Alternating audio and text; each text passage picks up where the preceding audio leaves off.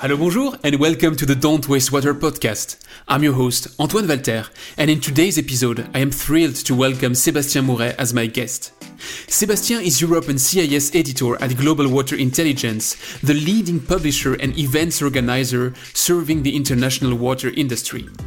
In this very special episode, we made a 360 round view of the Veolia attempt to acquire Suez, which could or could not be closing today. Thanks to Sébastien's expertise, we addressed how the two last months might have reshaped the water industry as we know it, how Suez and Veolia quarrel from press release to media appearance, and why you should not believe all of their assertions. Sebastien expressed his doubts Suez might be able to bring a white knight into play, and he questioned the merger's ability to create a more vigorous champion at all. Meridiam's role, hypothetical synergies, shareholder cajoling, or unions entering a game that was thoughtfully prepared by Veolia are just some of the many other topics addressed in this incredibly dense episode. Let's wait no more, we start right after this. You're listening to Don't Waste Water, the podcast that helps water professionals to improve their wastewater treatment, optimize their operation costs, and keep up with the latest market trends. This podcast is brought to you by GF Piping Systems. As a leading supplier of piping systems made of plastics and metal, GF Piping Systems is the global expert for the safe and reliable transportation of water, chemicals, and gas. For more information, visit gfps.com. Hi, Sébastien. Welcome to the show. Thanks for accepting the invitation, actually. Let me just start by a physical consideration. Where are you sitting right now? Hi, Antoine. Well, I'm very glad to be on the show. I'm in my dining room in Oxford. So you have this nice little UK accent, which I'm lacking, but both of us might have some rest of that French accent. So we're going to try to be understandable for the 100 people. And I'm sure it's going to be better on your side than on mine. we always try to do our best. So, Sébastien, I'm extremely glad to have you on that show because actually, almost all my guests so far have cited your company as their go to when they are looking for information because you are working for Global Water Intelligence. I am myself a fan of GWI, so uh, that's why I'm so verbose uh, at the beginning because I'm really happy to have you on the show. But for the people that might be still, I don't know, living in the desert or on the moon, can you pitch Global Water Intelligence? Of course, Global Water Intelligence is a leading source of kind of business information about the water market on a global scale. So we don't cover only one region of the world. We we try to cover every single region, and that manifests itself in three main kind of outputs from us. The first one historically is GWI Magazine, which is a, a monthly magazine that does kind of a roundup of the biggest business news and analysis of the latest trends from around the world, again, in the water market, quite specifically. And then we also have a website called Water Data, which is essentially a strategy validation tool. So the idea is that I like to think of it as an encyclopedia of water, essentially. It can tell you how each bit of the water market works, who the main actors, actors are, what the dynamics are, how to access it, and also how it all fits together, you know, between countries, between different technologies, end user markets when you're talking about industrial water treatment. All of this supported by a really massive array of metrics and, and various databases that are all integrated into this one tool. And finally, not so big of a part, you know, not such a big part of what we do right at the moment, but it's events. So not so much this year again, but normally we organize several events a year, culminating in the Global Water Summit, which is the biggest water event out there. It was supposed to happen in the spring of this year in Madrid. It's been postponed to May 2021, still in Madrid. And I certainly hope to see you and, and all of your listeners there. So that was the pitch of the company itself. But now I have another question. Let's say I'm asking for a friend. Uh, how does one become an editor for a GWI magazine? And of course, as well for water data. Right. So just a note on that is that our content team is completely integrated we have some people who do research for water data specifically, but everyone who works on the magazine also works on water data because obviously the job on the magazine is to kind of cover the latest developments and we want to have those latest developments reflected in our kind of more slightly more static coverage on water data to keep it still up to date with what's going on. And in terms of background i mean there's quite a great variety of profiles in the gwi content which makes it a, an actually great place to work at so most people come, I would say, from a writing background. That's my case, for instance. But we also have data scientists and you know people who studied STEM subjects, for example, some of whom uh, work on our tech coverage. And you you know the company isn't exactly small in absolute terms. We have I think around seventy people all told, but compared to all the work that we get done, it is not that big. And so there's plenty of opportunity to rise through the ranks fairly quickly. So, actually, is your writing background your secret sauce, or would you say there's something else? I would say actually the biggest strength that we have at GWI is the fact that we cover the water market comprehensively. So we aim to cover absolutely all aspects. And so that's, you know, in geographic terms. So, for example, I'm the Europe editor, so I focus on Europe and then a bit of Central Asia. We have other regional editors that look at various regions around the world. But we also have people who look at some specific kinds of technologies or some specific industrial end users across all geographies. And so by just talking to my colleagues, I can have a much deeper understanding of the blind spots that I might have. And so, because we are looking at the water market in this very comprehensive way, each detailed piece of coverage is that much more informed and that much more insightful. Actually, this deep knowledge of the sector and this insightful aspect is exactly the reason why I wanted to have this discussion with, you today. Because, and that's going to be my not so smooth transition to the deep dive. But, you know, the news just crashed kind of the schedule of this podcast. And um, usually I'm recording things uh, weeks in advance and lets me much time to edit. So this one, which is in the ear of our listeners right now, is going to be a challenge on the technical end. But there's a good reason for that. It's that we are leaving a drama, which is not happening every day in the water industry. And that drama is the number one in the world, which might acquire the number two in the world, namely Veolia would be buying Suez. And that went pretty fast when you look at it, because just two months ago, Engie, which is owning this 30% uh, shares in, in Suez, said that they might be considering selling that. So they might be considering keeping it, but also selling it. One month later, Veolia just comes out of the wood and say, guys, uh, we are going to invest 3 billion and we are going to buy this out. And today, which is the day of release of this episode, we are the 30th of September, which is supposed to be the day where Engie has to take a decision because that's the ultimatum from Veolia. And we're going to see in the next minutes that there might be amendments to that. But right from the beginning, how is it possible that the number one in the world could be buying the number two in the world and that this full decision process takes only two months? First of all, just to be clear for our listeners, we're recording on the 28th, so there might be much might happen in the next two days. And, right, and, and and and the time it goes out, there might be new developments again. But yes, it is very fast paced. I think what's important to bear in mind, just from what you were saying about Engie's position in all this, is that at the start of uh, July, they mentioned in relatively vague terms their kind of reorientation, and that might include divesting from Suez.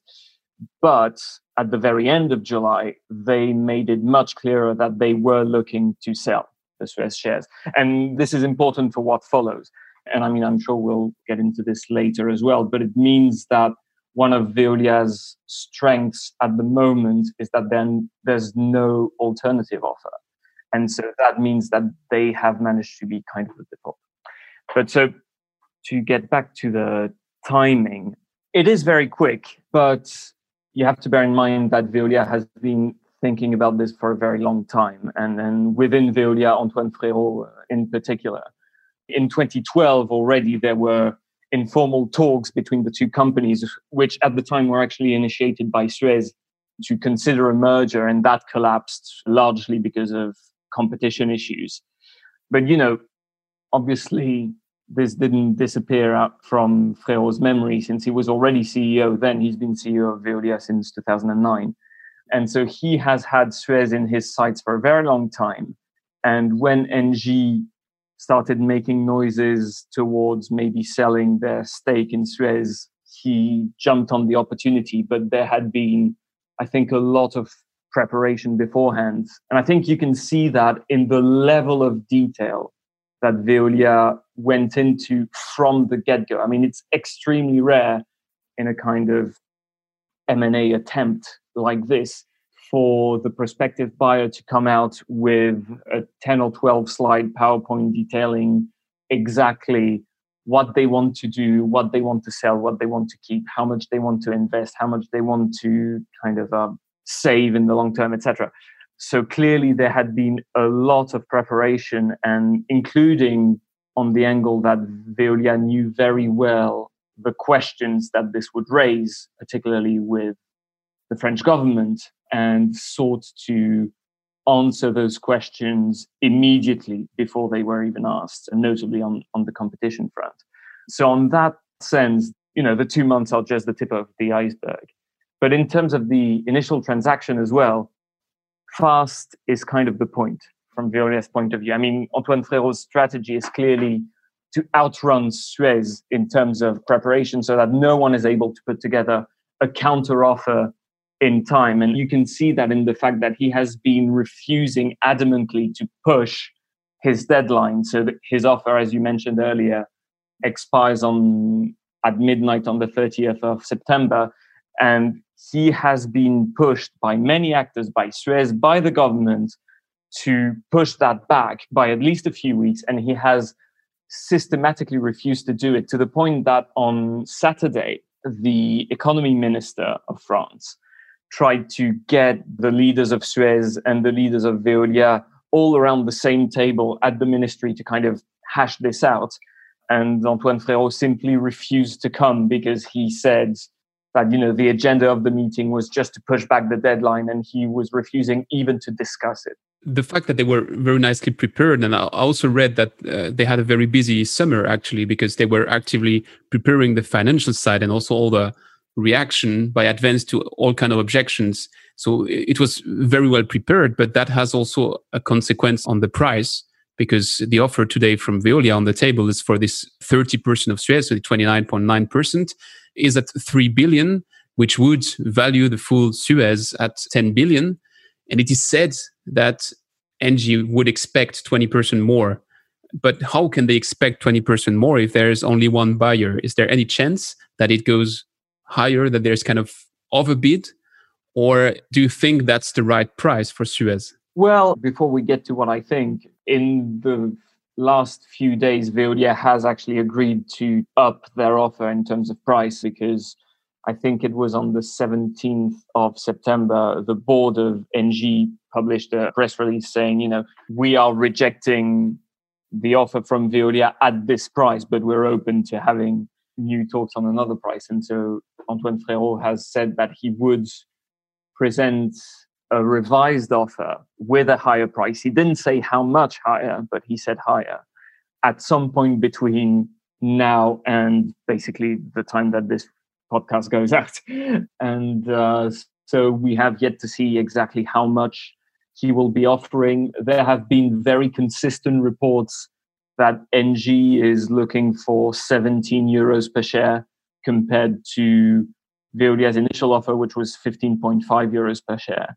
So 10% uh, more.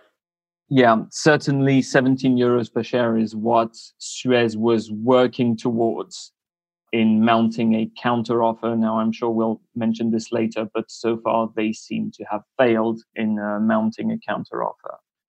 So it all depends. In terms of what I think, I mean, I think that Suez's leadership made a fairly good point in saying that it was undervaluing the company because 15.5 euros per share is higher than the current valuation on the stock market, but that is after the massive negative impact that the COVID pandemic has had mm-hmm. stock price. And you know, if you look at the at the February stock price, it, it went as high up as 16 euros. If you look at a 17 euro per share, that would put the total value of the company at somewhere around 11.5 billion euros.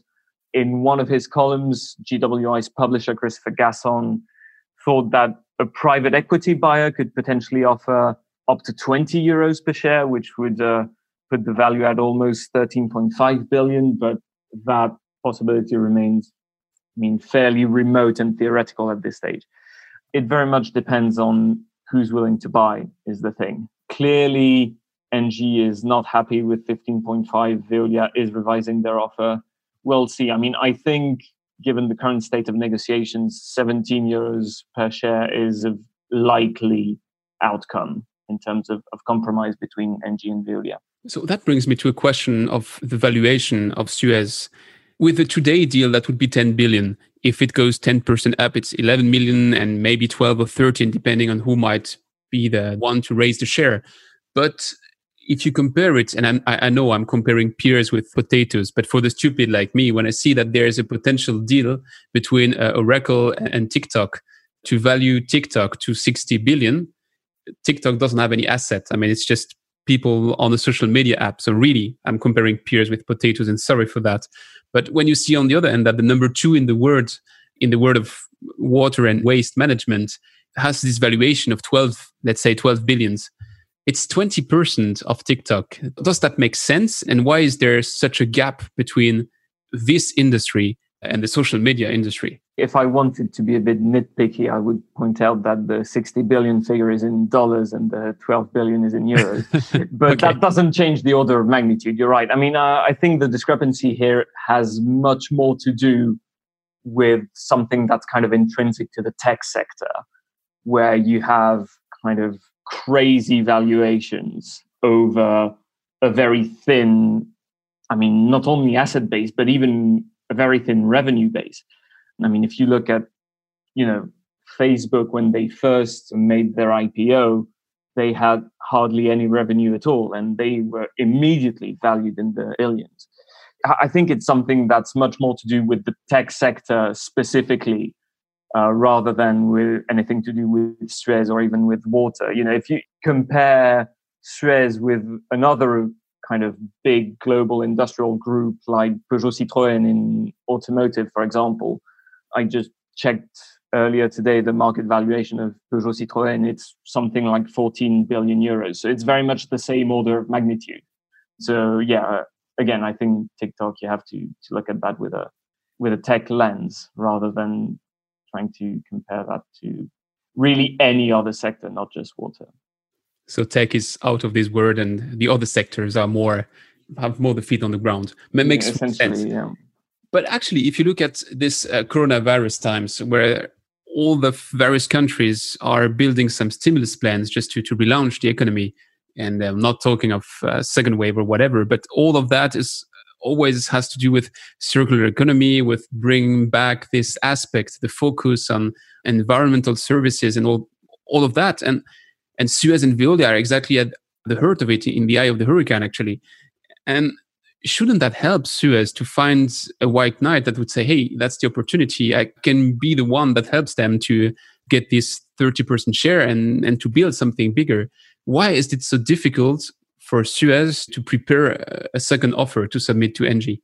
So this is a bit of a tricky one. I mean, starting with the the economic packages and the focus on the green economy and circular economy, etc., that is going to be favorable to the water and waste sectors as a whole. It's not singling out Suez specifically. Everyone in the sector is going to benefit from it. So, in a kind of Suez versus Veolia perspective, it's not really to any one player's advantage. It's just kind of the tide, you know, raising all boats kind of thing. In terms of the difficulties that Suez has found, it's hard to know for sure, of course, because this is all being negotiated behind closed doors. But judging from what I've read and heard, it seems that there's kind of two major problems here. First of all, is that there's not that much kind of private equity floating around in France. There aren't very many kind of big private equity funds that are French. And the fact that the project should be a majority French project is very much a sine qua non condition for the French government. So there's that. And then the ones that you have, well, one of them is Meridiam, who, of course, is very much on the Veolia side of this whole thing because they are lined up to buy Suez Water France if Veolia is successful in buying Suez as a whole. So they're kind of out of the equation for Suez, obviously. And then another one is Ardian, which is the largest one that we have in France, really. And Suez did talk to them, but they have refused to commit. And Antin is another one, a smaller one, which was in quite advanced talks with Suez, actually up to very recently. But then on Wednesday, I believe they pulled out of the talk, and that's incidentally when, or perhaps not coincidentally, the board of Suez pulled out of their hats this little uh, foundation maneuver that I'm sure we'll touch upon later.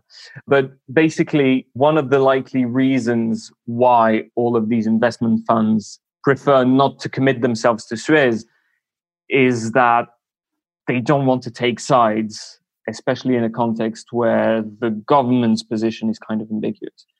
Because, you know, France is a very important country, it's a very big economic power, but it's the economic circles at the top are a very small world, and you don't really want to be on the wrong side of the government, so to speak. To upset uh, someone or, yeah. Yeah, in terms of future deals. And because the very first voice that we heard from the government in this whole thing was the prime minister, who I think very hastily answer the question from a journalist by saying, "Oh yes, this you know Veolia's project makes sense. It's a very good project. You know, you need to protect jobs, etc. But Mr. Frérot has told me that he will protect all jobs. So you know, as far as I'm concerned, it's all fine." Obviously, that position has been very heavily qualified by the economy minister, who has kind of taken over the lead on this topic since, and he has imposed a much more neutral line. But the impression from those initial comments was very strong. And so there is this sentiment in Paris that the government is more or less on Veolia's side. And so if you're one of the few major investment funds, you don't really want to be on what looks like the losing side of this battle. So, actually, let's dive a bit on this political aspect. You mentioned at the very beginning that Veolia had very well prepared their communication and the way they packaged the offer. And it sounds to me like the prime minister maybe trusted a bit blindly what was said by Veolia. So, if you read the first communications of Veolia explaining that if they don't do that move, well, the Chinese might do the move, or some US investment funds might be doing that move and that it's a way to, to reinforce the strength France, the industrial strength of France to create a French champion. Well, that's appealing to a politician, and that's appealing also to a French patriot of any kind of sort, I guess. Uh, and then if you fact check that, which is a little bit what happened after, well, you go to a more neutral position. And that's also a bit what came out of the auditions that happened last week. So, do you think that the missing element was this fact checking and that now politicians try to balance that out and to see okay what's myth and what's reality. I think there's a bit of that. I mean certainly you know antoine frérot is a very skilled operator in this world and he made sure to take the initiative in talking to all the right people and presenting his project to all the right people in person so that they would hear it from him and that they would hear it first before you know they had time to hear kind of all the counter arguments which to be honest Suez was a bit slow in putting out there i mean they were very very silent for the first few days of this while Veolia was going on media frenzy. I mean, I don't think there's been a single week since the initial announcement where Antoine Frérot was on television less than twice. You know, he, he, he's been on television a lot in France over the past few weeks, whereas Suez has kept very silent because, of course, they're you know they're kind of on the back foot. They're forced into a reactive position, and so in terms of this whole talk of a great national champion fending off the Chinese threat. Let's deal with the whole Chinese thing first of all. It's a bit of a scarecrow, isn't it? I mean, I think scarecrow, like Chinese scarecrow, is actually the term that Bertrand Camus used uh, during the parliamentary hearing. Certainly in the water market. I've noticed that the examples, the concrete examples, very few concrete examples that Antoine Frérot took to kind of substantiate his talk about Chinese competition were all in the waste sector, not really in the water sector. So maybe in the waste sector, it's much more real. That I'm not sure. But in the water sector, it's really not comparable because, I mean, you have very big operator groups inside China, but they're very big because they operate, you know, one or two cities that each have more than a million people. So it's a question of population density, for one. And they're not that active internationally. And then you have a few EPC contractors that are starting to offer some steeper competition for you know building desal plants in the Middle East and all that sort of thing. But there is no company in the world from anywhere really that has the breadth of offering that Veolia and Suez both have. There's no other company in the world that builds its own technology and builds the plant from the ground up and can operate it and can take over concessions, etc., and do all of that in one single company. That doesn't exist. It's only Veolia and Suez, really, and then Saur to a lesser extent because they're only really starting to that kind of technology arm together with the acquisition of Nijhuis. Mm-hmm. So the threat of competition from China or anywhere really on Veolia and Suez is not that big to start with. And then the idea that doubling in size would be the answer really doesn't make much sense it's the kind of strategy that makes sense when you're talking about manufacturing. You know, Airbus is a great example of that, where all of the aircraft manufacturers in Europe all became one, and then you have a manufacturer that can export to the entire world. That makes sense. In the service industry, which is what we're talking about, it doesn't really add up because what you end up with is half of the number of bids that you could make with two people. And so half the chances of winning one. And that's just kind of the mathematics of it. But if you look at the political and, and almost the psychological aspect of it, having one kind of massive juggernaut bearing the French standard and going all around the world to export French technology, that sounds fantastic in Paris. But if you're in any other country, what you see is this kind of massive armada of foreigners, essentially. And it doesn't really matter that they're French rather than American or Chinese or anything else. They're foreigners just the same. And, you know, if instead of two foreigners fighting it out and trying to outbid each other, you have a single foreigner coming and kind of dictating its terms, that doesn't look great from the client's point of view, does it? And so it could very well put fuel on the already growing fire of opposition to private operation of water altogether.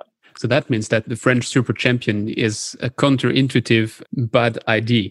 I mean, as you said, seen from Paris sounds great, but because of the specificity of that market, it doesn't really make sense or it doesn't make more sense than what the two groups are already doing today. I think I, have read that on, on one of your papers that there is no contract today that each of them cannot serve from the beginning to the end. So if the both of them combine, it doesn't change much. Certainly, there's no contract that they're too small to bid for. Exactly. Yeah. There Sorry. are contracts that they're losing, obviously. Yep. But it's not because they're too small, because no one else is bigger than they are. So that was for the fact checking of the first wave of arguments from Veolia. But now, if you are coming back to, to the French politicians, I don't know how much power they have actually. But coming back to what they are living today, all of them, if they are the mayor of a city in France, they are used for 40 years to have these discussions where each time they renew their contract, they have on one end the Veolia bid, on the other end the Suez bid. So I get that they might be neutral because Meridiam might be taking over Suez, so that competition might remain somehow unchanged. But I don't see why they would be uh, in favor of this merger. But what's the actual power of the politicians? It said that one of them in particular could be a key deciding guy, which is uh, André Santini, as the, the head of, of the biggest utility in France or the biggest municipal utility with, uh, with the SEDIF what do you think? Does one of them really have the power to do something? So, I mean, it depends which politicians you're talking about. The politicians that have concrete power at this stage are the people in government at the national level. So the ministers, essentially, and to a lesser extent, the parliamentary majority. But, you know, I mean, with the current, I mean, we, we, we don't need to get into the details of French politics, but, you know, the parliamentary majority at this point is basically just a rubber stamp for the government. So, because they, the government, the French state, has a 23.6% stake in Engie, and they have a third of voting rights on the board of directors at Engie. So they can very concretely say yes or no to an offer that's being presented to Engie. So that's very important.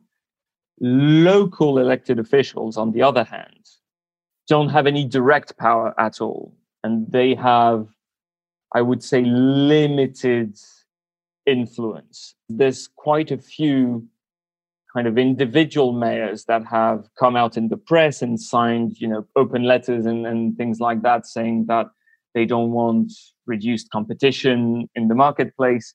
But the actual association of mayors has published a press release saying that they would remain officially neutral, which, in effect, whatever their intentions, in effect, is in favor of Veolia because it removes an obstacle that was otherwise expected. And I think that might have something to do with the fact that the president of the Mayors Association, who is a, a man called Francois Baroin, who used to be a fairly important minister, he is employed by Barclays to advise the French government on this very transaction. And so I think that's why he was kind of forced into putting out a statement of neutrality for the association. Which, by the way, it's an incredible sign of how much the stars align for Veolia because Engie wants to sell. Engie has kind of a crisis of governments. Suez is not in a strong position right now to find a white knight, and the political association is a bit binded by the fact that uh, the president of that association cannot, due to maybe possible conflict of interest, he, he's not allowed to, to take a strong position on that. So that makes a good opportunity for Veolia. For sure. I mean, the political context is broadly kind of incredibly favorable to Veolia in general. But then, so the people who really matter at this point, I mean, the person who really matters at this point is the Minister of the Economy. Because after kind of initial confusion where you had different ministers speaking in, in a kind of uncoordinated fashion about this, you know, we talked about the prime minister speaking kind of off the cuff at a press conference that had nothing to do with this, but he was just asked by a journalist about this. And then you had the Labour minister going on television again, I think to talk about something different. And at some point, she was asked about this deal, and you know, she said that there was no threat to employment anyway, which I think is debatable. So those kind of initial signals were kind of all over the place and mostly in favor of Veolia. And then the economy minister kind of reined everybody in, very likely said at some point, I'm the only one who's going to be speaking about this from now on which has been the case. And he has tried to strike a tone of, um, you know, of, of neutrality and saying, you know, we need more time. What matters to us are this, this, and this, you know, employment, French capital. And the fact that this shouldn't be a kind of forced marriage to an extent, that's been a, an interesting kind of new new variable that he's introduced into the mix. But so at best, what could happen is that his intervention might buy Suez a little bit of time to prepare a new argumentation. And when you look at what they were doing over the past weeks, they had this this deal which was already signed before of selling Osis to Veolia for 300 million. And they just announced, which was also scheduled, but I have the feeling it was a bit rushed, that they are now selling for 1.1 billion of assets in Germany, Luxembourg, Netherlands, and Poland in the waste sector. Yeah. And they've added Sweden to that list since then as well. Okay. So basically, they are a bit speeding up their process of selling non-core assets, having this, this asset rotation program, which means they have free cash, which is a nice opportunity maybe to buy back their shares, or which is also a way to appeal to a potential investor to see, look, we have available cash, which shows that we are not a dead horse. But on the other end, it's also giving an interesting argument to uh, Antoine Frérot, which is saying by now they've sold uh, 13,000 of their 90,000 people working. So if you just give them some more time, who knows what's going to be left in Suez by December. So, what do they exactly uh, intend to achieve with this uh, the, the sales of, of assets? The thing you have to bear in mind, first of all, and I think this is something that you know Veolia's PR machine is very deliberately ignoring, is the fact that Suez had been planning for a while to sell between three and four billion euros in assets between 2019 and 2023, right? And by the way, Veolia has an equivalent plan on their side as well, which has been in place, I think, since 2019 as well, or maybe 2018. This predates the acquisition offer. Suez has been accelerating it in response to the acquisition offer. I don't think it's because they intend to buy back their own shares, certainly not all of them. I mean, they don't have the money to do it. For a start, they're you know they're starting to accelerate this process but by the time the cash comes in it will be you know too late and they're suddenly not going to get the 3 billion immediately or, or anywhere near quick enough.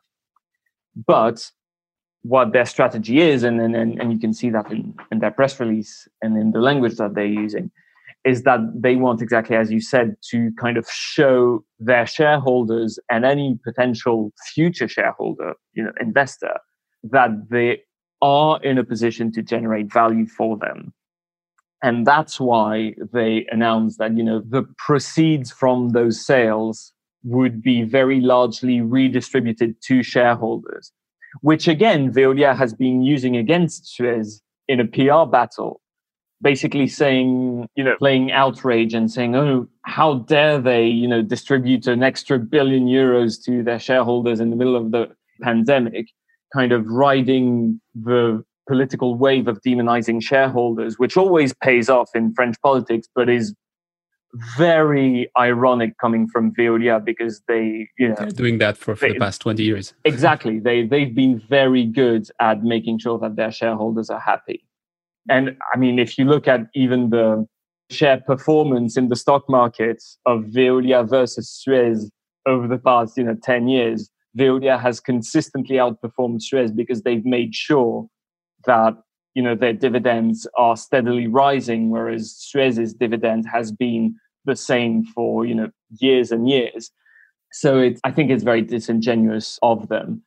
But to go back to your main point, I think, you know, the point of this acceleration of the asset sale, which again is in, is in reaction to Veolia's attempt at takeover, is more to promise value to investors and maybe to participate in the share buybacks, but to you know as a as a kind of minority, rather than just to generate enough cash to buy all of Engie's 32% because they're not going to be able to do that anyway.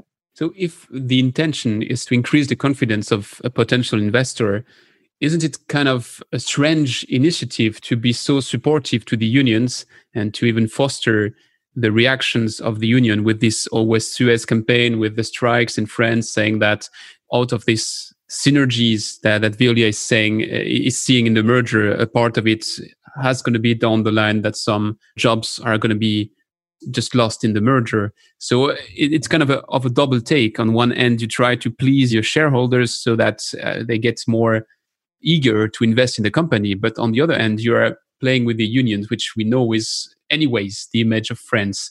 So um, is that double game extremely clever or extremely risky? I mean, I don't think they have much of a choice, is the thing. Right now, Suez doesn't have many allies, and it's grabbing allies anywhere it can. And the unions were always going to be opposed to a merger, and management knows it, and they're very glad that they're drumming up support, you know, for an alternative plan. It also plays into their hand that of basically saying, you know, no one at Suez wants this. The company cultures are very different, etc., which Veolia has countered with some valid argument, I think, including using the example of Osis precisely, which was sold to Veolia very, very recently. And, you know, in the two weeks that passed, really, between the closing of that sale, well, the, the announcement of that sale, I should say, and the announcement of Veolia's takeover attempt, the management at Suez was saying to the teams at Osis, you know, you you'll be very happy at Veolia. Don't worry about it. They have a very similar culture. It's not going to be a problem for you. And then two weeks later, they completely change tack and suddenly, you know, they're saying to all Suez employees, you know, Veolia is the enemy. I think that's a fair point that Antoine Frérot is raising that there's this kind of of double standard, but it's also to be expected that you know Suez would fight back using any allies that it finds, including the unions. Now, if we go back to the tactics that they are playing those days, uh, still, if you bear in mind that they want to have the favors of the French government, which is might be an ally if they, they can win some time there. Isn't it curious the move that they made to take Suez water uh, in France and to put it in a foundation under the right of the Netherlands, which it's a clever tactics in the sense that the foundation in the Netherlands are pretty strong. And we have seen with, I think it was ArcelorMittal when there, there was this battle between the two big ones that used the same tactics. I mean, Arcelor used the same tactics. So it's proven to have some strength. But if you take again your uh, critical eye and you say they are taking their asset, which they pretend to be key and, and that they don't want to harm at all, and they put it in yeah, kind of a f- fiscal paradise one way or the other, and they protect it under the protection of a foreign state, of course, in the European Union as well. But still, isn't it also a, a strange move? And is it really a move that can block the full situation? Because Veolia could also sell out their own water business and if they take over fully Suez, well, they will also take over that foundation. Yes. So, first of all, there's quite a lot of misinformation circulating about this thing. And I think it's partly the blame partly rests on Suez because their initial press release was not very clear and was very easy to kind of be mistaken. Okay. What they actually did was create a foundation under Dutch law because it's a lot easier and a lot quicker to create a foundation under Dutch law than it is to create one in France. And then they transferred one share from Suez Water France to that foundation and one share from another subsidiary that they didn't name, which is also impacted by the waterfront's activity. I would imagine it's probably Degremont France or something like that. The foundation holds two shares of those subsidiary companies out of you know, for Suez Water France, it's 42 million shares. So the ownership of the subsidiary has not been transferred to the Netherlands at all. The ownership of the subsidiary remains, you know, to 99.9% in the hands of Suez SA, which is, you know, a French company. But the way that the subsidiary companies are structured they're not an SA. I mean, if we want to go into kind of the specifics of the French company law, they're not a société anonyme. They are a société par action simplifiée. And so that means that a lot of the internal governance of those SAS, as they're called, is left up to their own statutes. And so the way that Suez has written those statutes, it means that even if you hold a single share, you have veto power over things like acquisitions and sales and things like that. So it means that with a transfer of, you know, a completely negligible amount of ownership, of actual ownership, it gives the foundation veto power. And the foundation is under Dutch law, but the people actually running the foundation are going to be one Dutch lawyer and one employee representative of Suez and one former employee representative of Suez. So it's there's no transfer of assets to a tax haven at all. You know, it has absolutely no bearing on anything to do with um, taxes or ownership. It's really just a question of control. So that's the one thing. Then on whether it matters or not. I mean, I think it was a very clever tactical move because it certainly makes Veolia's job harder because basically it forces them to sell off some other as you know Veolia's own water activities essentially or at least some of them in order to comply with the antitrust legislation which they're they're really not happy with the idea of doing that. But it's not going to change the outcome fully. It's only a tactical move really because Suez is fighting a rearguard battle at the moment they've talked to every single investor that they could find. So far, they have found no one who would commit to being on their side and to mounting a counteroffer. So this is essentially stalling for time and, and, and, and kind of, again, making Veolia's life more difficult. Actually, Antoine Frérot has said that Veolia's lawyers had found a way around it. He didn't say what that was. Maybe we'll know more by the time this goes out. Uh, I don't know. It's a very clever move, but it's only a tactical move. It's not going to change the outcome realistically. So let's take a minute to talk about the investors on the other side. We've seen that there's not much people on the side of Suez, but there's this one investment group which is on the side of Veolia, which is Meridiam. Meridiam tried in the past to acquire Saur, and they didn't succeed in that but they seem to be consistent with their willingness to enter the water sector. And they would be acquiring Suez Eau France or um, maybe now uh, Veolia Water uh, France, or, but they would be acquiring the part which, for antitrust policies, has to go out of the merged group if the merger happens with the scenario which was on air so far, they would acquire Suez Water France, also a bit of the CIRSEE, I guess, so some research, and maybe a bit of the Degremont, so they might be also able to build stuff. But still, the big strength of Suez so far was that they were able, as you said uh, previously, they were able to commission a plan from A to Z, to plan everything, to build everything, to have everything in house, to operate everything in house. And now that little chunk of Suez in France wouldn't have this full array of assets. They wouldn't have Suez WTS providing the equipment. They wouldn't have maybe a part of the digital line and the digital solutions of Suez. So does Meridiam see something out there that we don't see, and they they really think that they can gain a competitive edge and become better and preserve their market share? Or is it kind of a clever move from Veolia to say, well, we sell you that, but over the next 20 years, as soon as a contract is up for renewal, we're going to buy back the share that you are buying right now. It's a difficult one, isn't it? I mean, to be honest, I'm not entirely sure what Meridiam's vision is. They've pledged to invest massively in infrastructure, which is a laudable intention. And they've pledged to keep all of the employees. Obviously, they would be inheriting the existing contracts.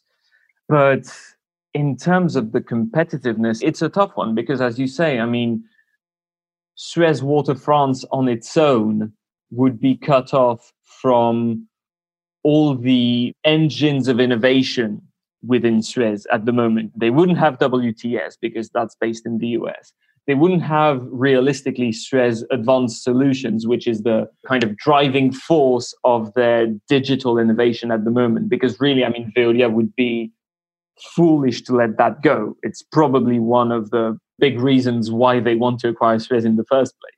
It would be very strange for them to sell that back to Meridiam alongside with Suez Eau France. And, you know, I mean, during the parliamentary hearings last week, Bertrand Camus actually said, you know, Degremont France on its own is not profitable. It runs at a loss every single year. It's only profitable at the global level because you, you have kind of cross pollination and not even every year because when they had the big contract in Melbourne and the big troubles associated, really Degremont France was, I mean, Degremont as as, as a whole company was in trouble, but it makes sense from an industrial point of view to be part of Suez. Yeah, that's the hazards of the projects market, really. But if you take a kind of long-term view, Degremont is profitable at a global level, but it's never profitable just in France. That's the thing. And again, even as just an operator, it's difficult to see what Suez could offer municipal clients in future when it comes to renewing existing contracts or bidding for new contracts, of course, if they're cut off from all of the worldwide innovation. Because I, I mean, you know, to me, the main reason why Suez and Veolia have been such good competitors on the French market so far is precisely because they have the same sort of structure. They're both global groups that have access to global resources and global innovation. And that's why they have, you know, if you compare that to Saur, for example, which has started expanding internationally relatively recently within the past you know decade or two and is only now starting to really expand their technology offering they're really far behind even on the french market even though Saur has you know decades of experience as an operator in french municipal contracts just like suez just like veolia but they don't have that competitive edge of a global innovation network. And so if tomorrow meridiam owns basically a new Lyonnaise des Eaux without any of the global innovation, I don't think they'll have much of a competitive offering to bring to the table for their clients. The one thing that Meridiam seems to be counting on and which might work is access to capital. Because the thing about having a big group which is, you know, publicly traded is that shareholders always push for saving costs and not taking risks, etc., and not putting down money for investment or as little as possible because that's extra risk. Whereas Meridiam, as a long term investor, would be in a position to, and by all accounts, has the intention to put down very large amounts of money for investments in the networks. And so that could play in its favor. But I think they're overestimating the extent to which that investment would be easy to deploy. Because the thing about the municipal market in France is that there's actually fairly few full concessions. And it's only when you have a full concession that investment, capital expenditure, is fully up to the private partner. If you have an affermage, which is the more common type of contract, or, or, or just kind of normal operations and, and maintenance contract, then the investment is left up to the city or the agglomeration, the métropole, the public partner. They're still responsible for investment, even when a private partner is operating.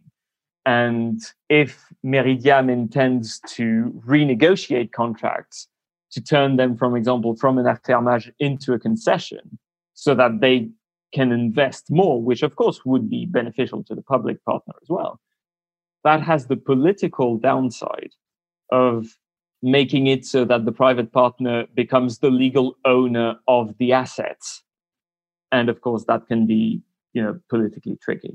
I think that was one of the defenders of Suez, which is Jean-Luc Mélenchon, who wrote that um, he's fully in favor of the fact that they remain separated, but he also wants to dismantle those groups and to take all the employees back to the municipalities and they would be working in the municipalities and, and doing everything themselves 100% municipal.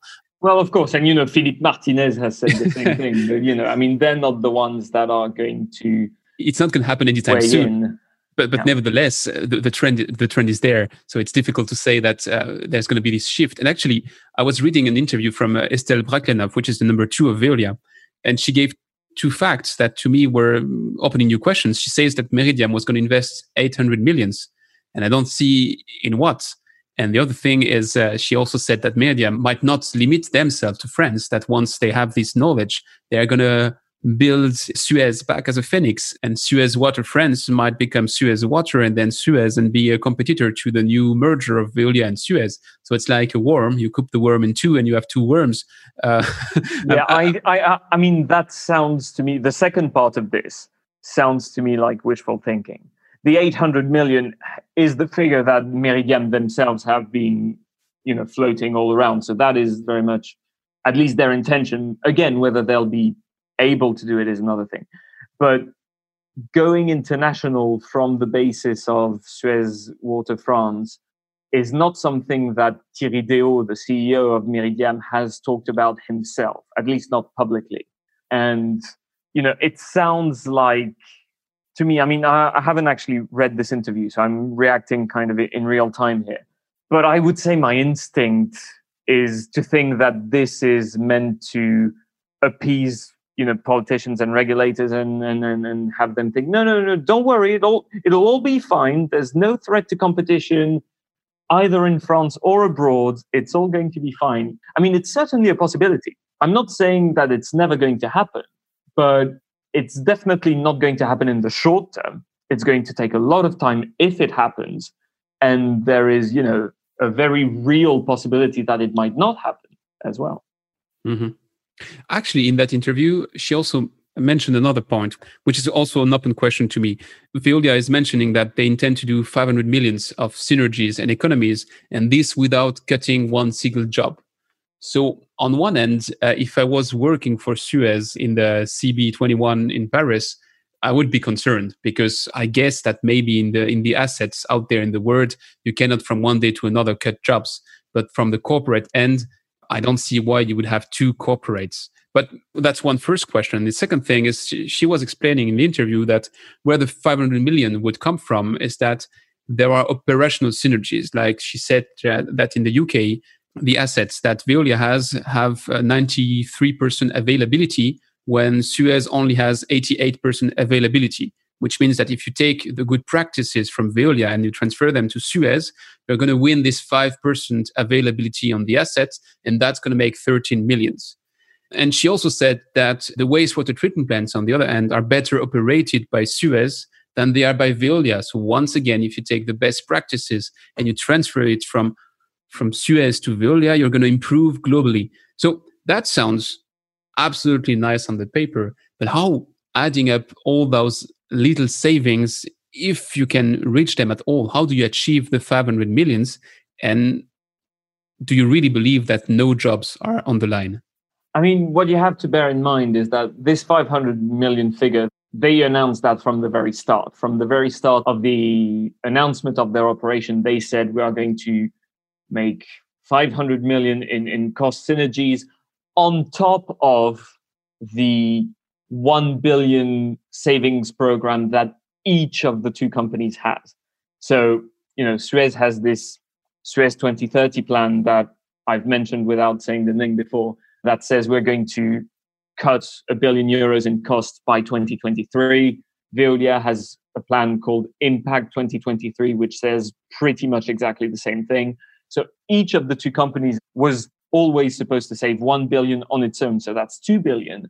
And Veolia is saying on top of that, they'll save 500 million. So that's two and a half billion euros saved by 2023.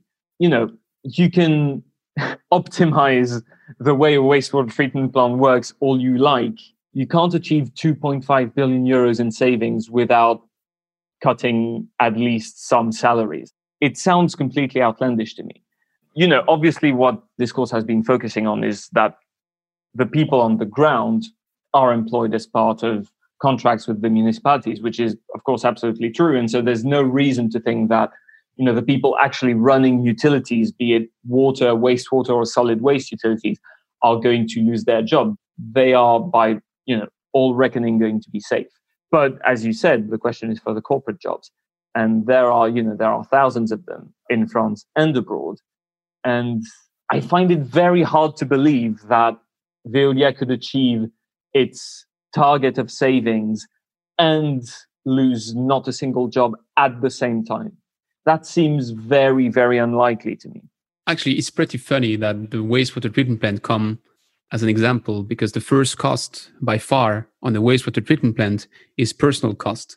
When you say you try to optimize things on a wastewater treatment plant, it's hard to believe that it's not touching the jobs. Of course, it's not on the short term, but on the long run, the synergies are going to come from automation or whatever could i mean it's another debate which I, don't want to enter right now but i was quite surprised to see that that's the like the prime argument. We're going to cut costs because we are becoming so much better. But by the way i saw that suez now is not aiming for 1 billion but 1.2 billion. So i think if they keep winning some time from the government somewhere down the line they're going to find themselves those synergies. I mean the numbers can be made up? Who's going to verify that? And I'm being a bit sarcastic, but it's a bit those big well, numbers. Well, hopefully GWI is going to verify it, but it'll be you know after the fact.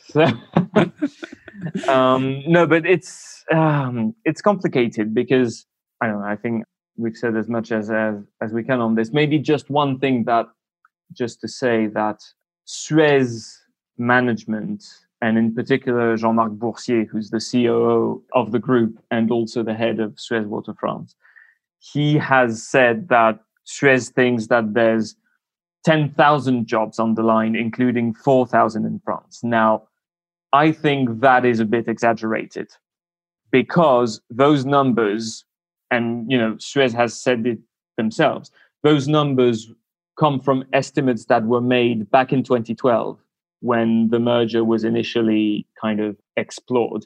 Back in 2012, there was no talk of selling off Suez Water France to you know anyone like Meridiam or anything.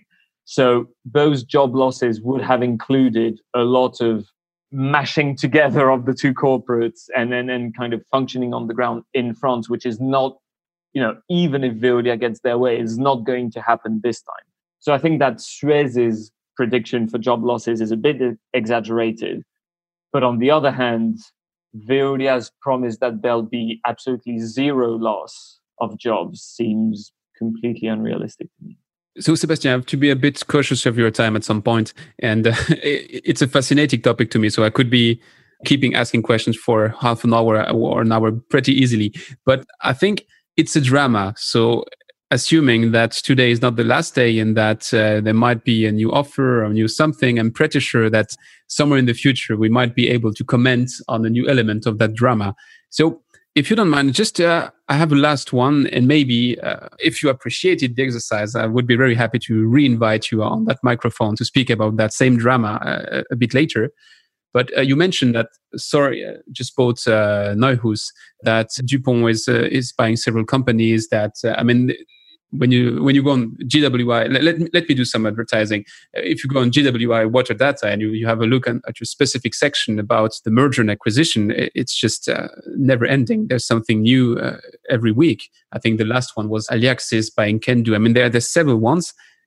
What is happening in the water sector? Is it something which is really punctual right now because of the COVID, or does it have absolutely nothing to do? And that was going to happen anyways because having the two biggest company in the world representing 5% of the world market shows that the market is so fragmented that it has to consolidate at some point.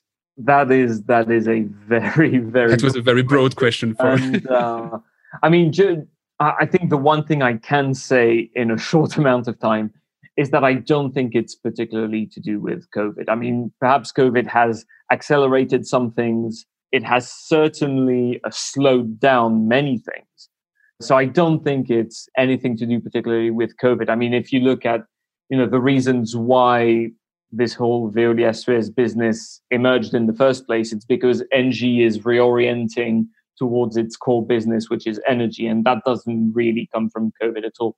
In order to give a, you know, not just about uh, an answer, not just about what it is not, but about what it is, I think you could dedicate an entire other podcast episode about this and maybe you might want to to speak to someone who has a more global view of this than I do because I remain fairly focused on Europe and I think that to give a properly thorough answer to your question a global view would be needed. So let me suggest you to keep this idea in a part of your, of your brain right now and that could come back in, in a couple of minutes because I propose you to switch to the rapid fire questions and actually my last question could be an opportunity for you to recommend me someone to to take on this discussion. But no spoiler.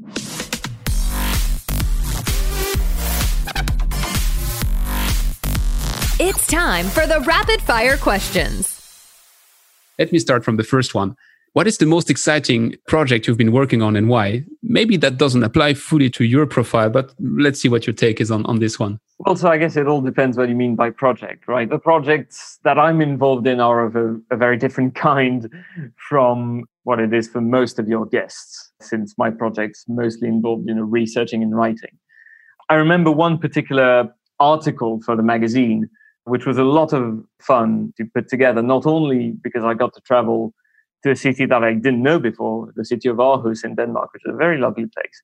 But also because it was about the very start of the procurement process for a new wastewater treatment plant, which aims to be the most innovative wastewater treatment plant in the world. And so it aims to have a modular structure so that you can kind of update it as you go along with the latest technologies, test some technologies directly on it, and have full resource recovery.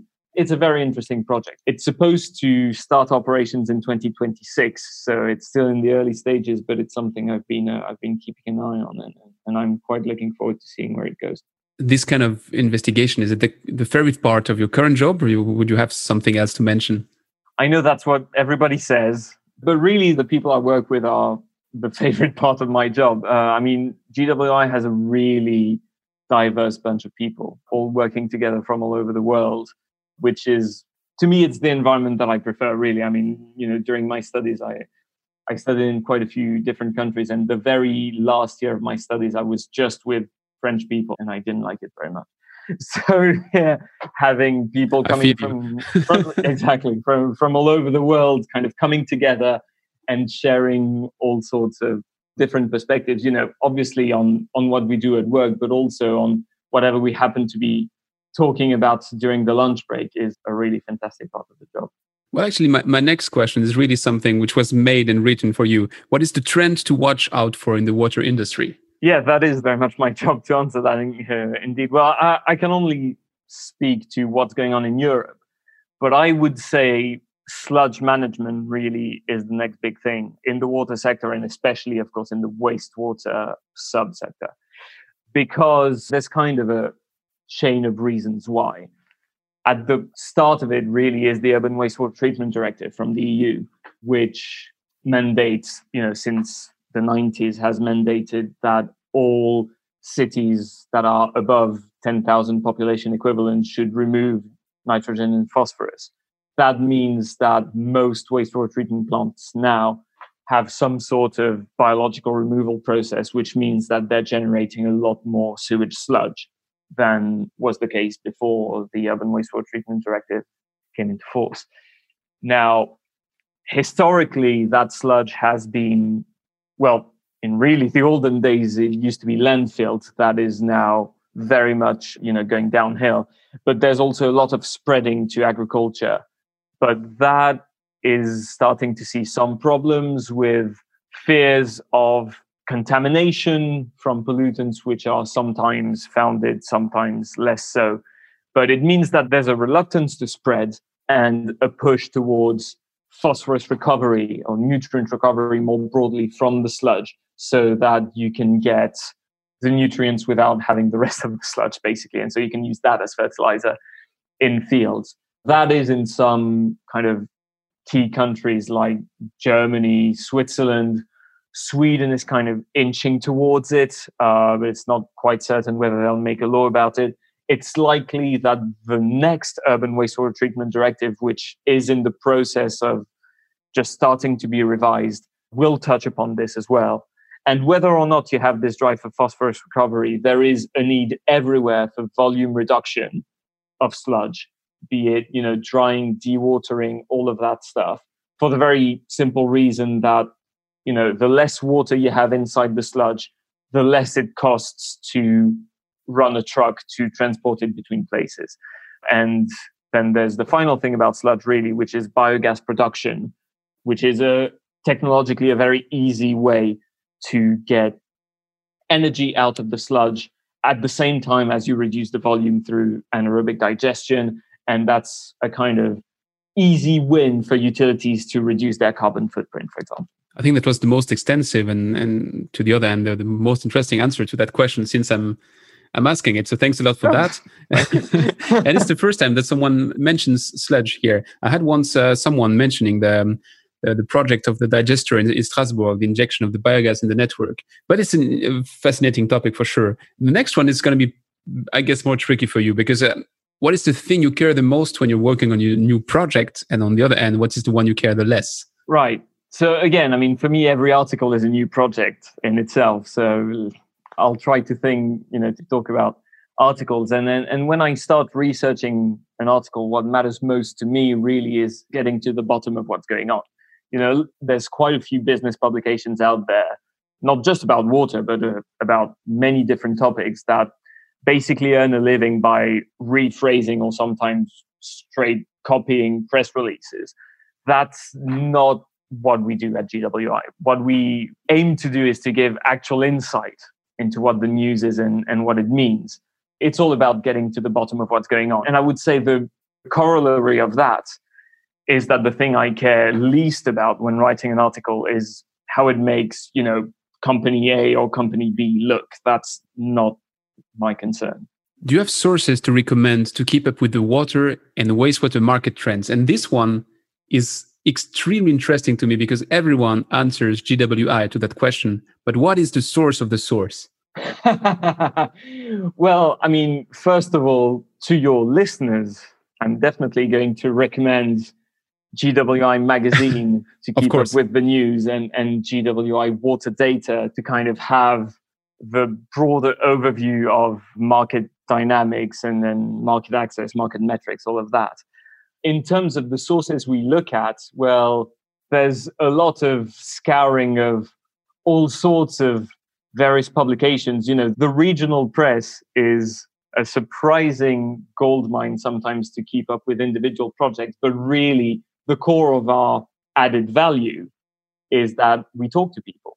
We talk to the people who are actually involved in the projects, in the stories, and we try to get their insight. And so that's what makes the added value of GWI is that what you will get in GWI, you won't get from just reading what we read because you would also have to talk to the people we talk to. That's a very good one.